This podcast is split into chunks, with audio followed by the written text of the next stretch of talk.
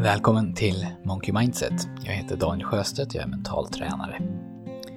Innan jag sätter igång med veckans podd så vill jag berätta att vi, jag och min kollega Patrik, idag lanserar en helt ny kurs. Den heter Vanor som sätter sig och den handlar om hur du ska göra för att kunna skapa de vanor du vill ha och för att kunna göra det av med ovanor som du inte vill ha. Vi är jättestolta över kursen och framförallt Patrik har jobbat väldigt hårt med den de senaste månaderna. Och du kan läsa mer om den här kursen om du går till monkeymindset.se eh, och klickar dig vidare.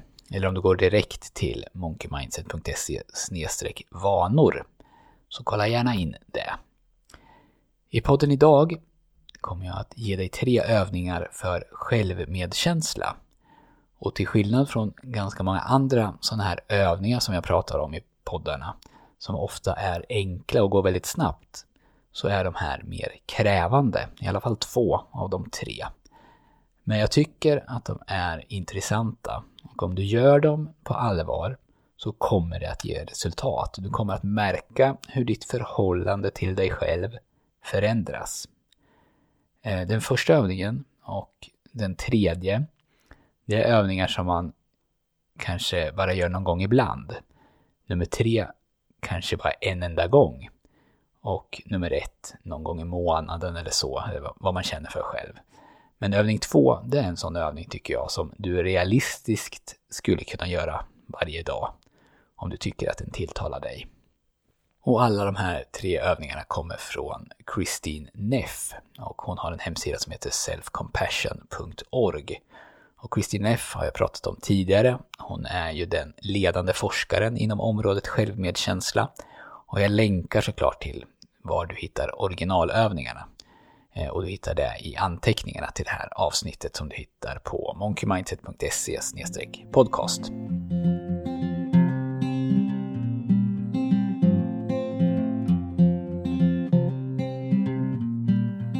Så till övningarna. En av dem handlar om att skriva, en handlar mer om att tänka och den tredje, den mest omfattande och tidskrävande och kanske mest känslomässiga, handlar om att göra, om att agera. Och alla tre av de här övningarna syftar ju till mer självmedkänsla. Övning 1, den heter Hur skulle du behandla en vän? Och den består av några olika steg och i den övningen så reflekterar du med papper och penna över de här frågorna. Nummer ett. Tänk på ett tillfälle då en nära vän verkligen har mått dåligt över sig själv på något sätt och han eller hon har haft det väldigt kämpigt. Det kan ju vara någonting som har hänt i verkligheten men det kan också vara så att du fantiserar ihop ett scenario. Tänk då och skriv hur skulle du behandla din vän i den situationen? Skriv ner vad du skulle ha gjort, vad du skulle ha sagt och hur du skulle pratat med din vän. Vilken ton hade du använt, till exempel. När du har gjort det så tänker du nu på en situation där du själv har haft det kämpigt. Hur du pratar med dig själv i en sån situation. Så skriv ner då, så detaljerat som du kan, vad du säger till dig själv, vilken ton du använder och hur du behandlar dig själv rent, rent allmänt när du har det så här, när du kämpar med någonting. Nummer tre. Märkte du någon skillnad? Och hur såg i så fall den skillnaden ut? Och varför tror du att det var en skillnad mellan hur du behandlar dig själv och hur du behandlar din vän. Och reflektera särskilt över om det finns någon rädsla här som påverkar. Och nummer fyra. Skriv du till sist ner hur saker och ting kan bli annorlunda om du behandlar dig själv, om du börjar behandla dig själv som om du vore en god vän när du har det kämpigt. Fyra frågor. Inte så krångligt, men om man gör det här på allvar så kommer det som sagt att ta lite tid.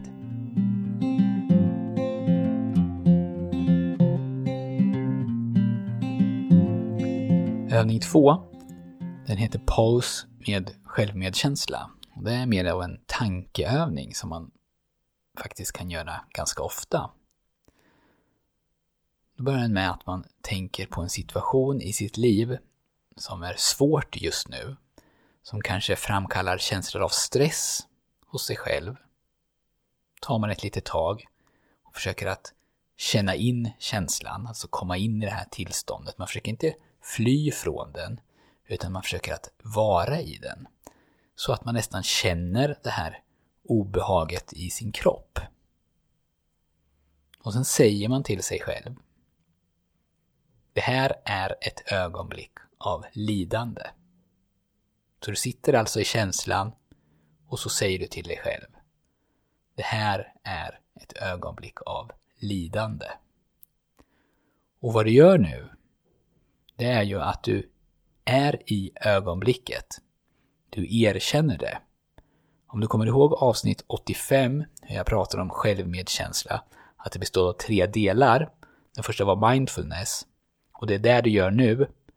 När du känner det här lidandet, obehaget och tillåter dig själv att vara i det och uppleva det. Och inte att fly från det eller försöka hålla det borta på något sätt. Och du kan självklart själv välja vad du vill säga. Det här är ett ögonblick av lidande, det är bara ett förslag. Och Kristin Neff ger några andra exempel på vad man kan säga. Man kan till exempel säga det här gör ont. Man kan säga aj. Eller man kan säga det här är stress. Och när du har gjort det här, framkallat det här eh, obehaget och eh, befunnit dig i det, alltså praktiserat mindfulness en kort stund, så säger du till dig själv lidande är en del av livet.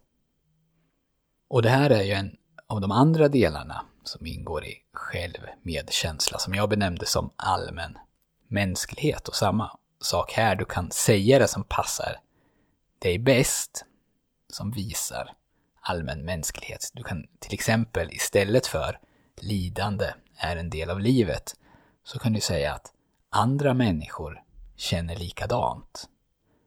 Eller jag är inte ensam. Eller alla kämpar i sina liv. Och när du har gjort det här så kommer vi till en praktisk del. Då ska du lägga dina händer över ditt hjärta. Försöka känna in den här värmen som händerna alstrar över bröstet. Du håller alltså dig själv om hjärtat. Och sen säger du till dig själv att må jag vara snäll mot mig själv. Du kan också fråga dig själv vad du behöver höra just nu för att kunna uttrycka snällhet mot dig själv. Det kan ju vara någonting annat än exakt den här frasen. Och Neffon ger några andra exempel. Det kan till, till, till exempel vara Må jag ge mig själv den medkänsla jag behöver? Eller må jag lära mig att acceptera mig själv för den jag är? Eller må jag förlåta mig själv? Eller må jag vara stark? Eller må jag ha tålamod? Eller någonting annat. Och man kan göra den här övningen när som helst. Och den syftar till att påminna sig själv av de här tre delarna i självmedkänsla. Mindfulness, allmän mänsklighet och att vara snäll mot sig själv. Så att du ska kunna plocka fram dem när de behövs.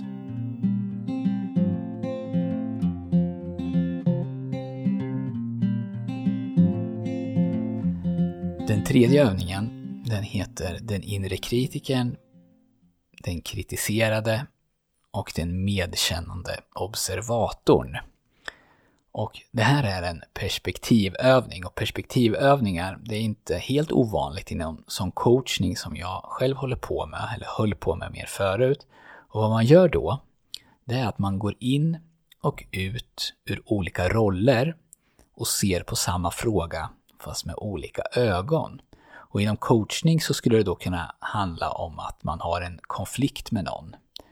Eh, man skulle också i en arbetsgrupp till exempel där, där det inte fungerar kunna göra en sån här övning. Medlemmarna i arbetsgruppen ser då på den här konflikten genom varandras ögon.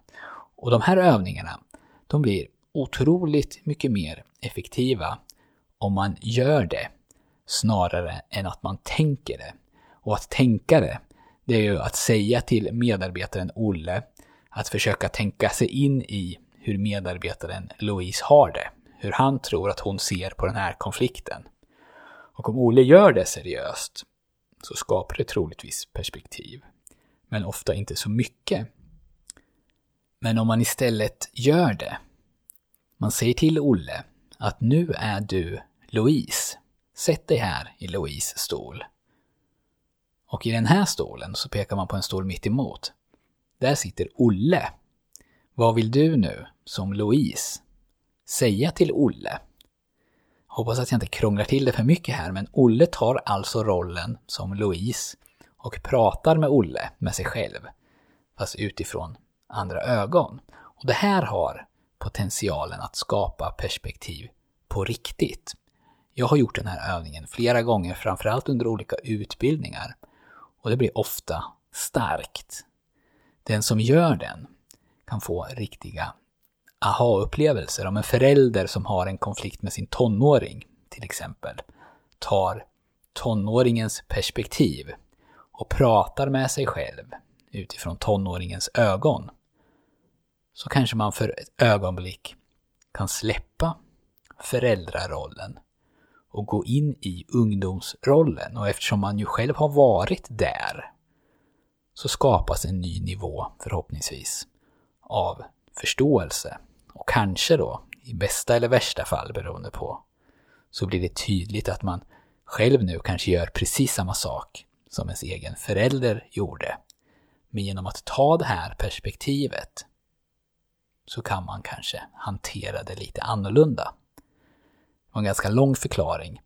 Men här kommer i alla fall övningen och i den så ska du inte se andras perspektiv utan du ska se olika perspektiv hos dig själv. Perspektiven är då den inre kritikerns, den kritiserades och så den medkännande observatorns. Och för att göra det här mer levande, för att öka möjligheterna till framgång, så använder man tre stolar. Man gör alltså det här. Du använder tre stolar, en för varje roll, och du ställer de här stolarna i en eh, trekant där de är vända inåt. Så att du hela tiden, oavsett vilken stol du sitter i, så kan du se de andra två stolarna. Och först tänker du på någonting du vill ta upp. Någonting där du kanske märker att du är extra kritisk mot dig själv. En situation. Eller ett visst område av ditt liv, till exempel. Och sen sätter du dig i kritikerns stol. Nu går du in i rollen som din självkritiska röst, din inre kritiker. Och nu vräker du ur dig din kritik till den kritiserade rollens stol. Du talar om dina tankar och om dina känslor. Till exempel kan du säga något som det är så jobbigt att du inte vågar stå upp för dina åsikter när du är med dina kompisar. Du bara hänger med på allt de säger. Varför säger du inte ifrån när de gör något eller säger något som du inte är okej okay med? Och du säger det här högt. Du spelar alltså en roll nu. Och du försöker att gå in i rollen. Och du försöker att säga allt du har att säga. Låt det ta tid. Och när du är klar med det så tar du rollen som den kritiserade. Nu sätter du dig i den stolen och försöker i ord att uttrycka hur du känner inför det som din inre kritiker nyss sa. Och det kan ju vara, jag vet att du tycker att jag är dålig. Men tror du det blir bättre om du hela tiden säger det? Tror du att jag kommer att stå upp för mig själv när du hela tiden trycker ner mig? Förstår du inte att det gör saken sämre? Till exempel.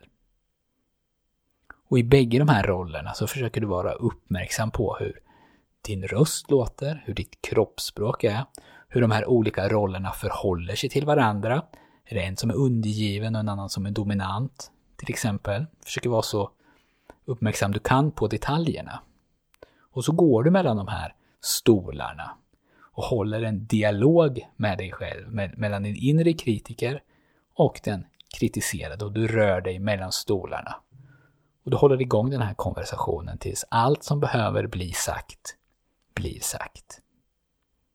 Och när dialogen mellan de här två rollerna är över så byter du till rollen som den medkännande observatören. Du sätter dig alltså i den stolen och så försöker du sammanfatta vad du har hört. Du pratar både med den inre kritiken och den kritiserade. Och den här rollen, det är både en av medkännande men också i någon mån av visdom. Du skulle kunna se den som att du är en förälder som har två av dina barn framför dig. Du älskar dem ju bägge.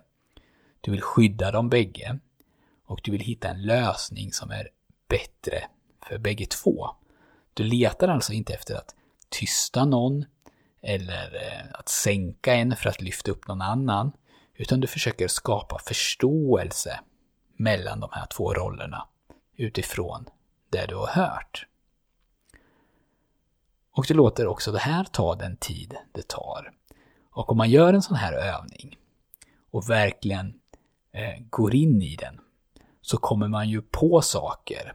Eh, och det krävs nog att man håller en nivå som är lite lös och ledig här. För när observation, observatören pratar så kanske du kommer på att kritiken vill säga något.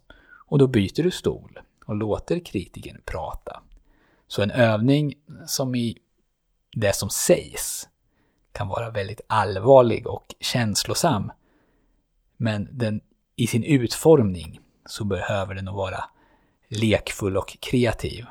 Det är alltså tillåtet att i ena sekunden skratta åt det absurda i att du sitter och pratar med en tom stol som ska representera en annan del av dig själv.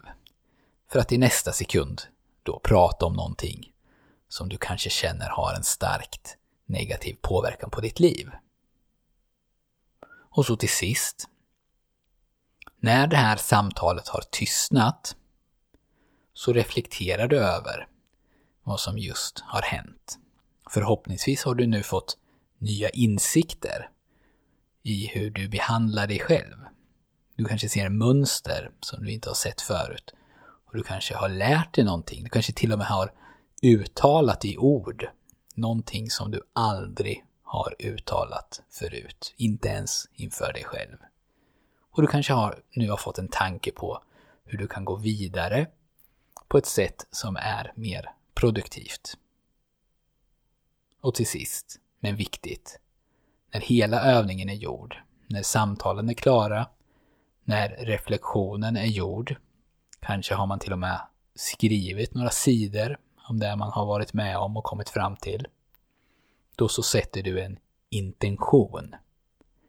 Och en intention i det här sammanhanget är en önskan, önskan för framtiden. Att din relation med dig själv ska vara mer kärleksfull kanske. Eller att du ska visa dig själv mer medkänsla. Eh, att du ska sträva efter att den här inre kritiken och den kritiserade ska kunna ha ett mer hälsosamt förhållande till varandra.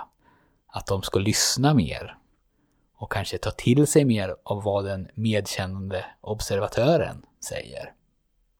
Och den här intentionen kan innehålla ett par, tre meningar som man skriver upp på en lapp och kanske tittar på varje morgon och varje kväll. Och det var övningarna.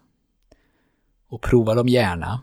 Och jag rekommenderar dig att gå till den här sidan selfcompassion.org och läsa mer om du tycker att det här låter intressant. Och där finns också många fler övningar att göra. Och adressen är selfcompassion med bindestreck, self-compassion.org.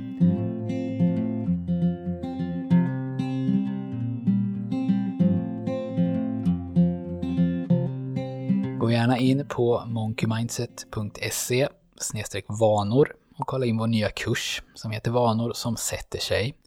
Om du vill lära dig en enkel, praktisk och vetenskapligt belagd metod för att skapa goda vanor, för att göra dig av med dåliga vanor, så tror jag att du kommer gilla kursen.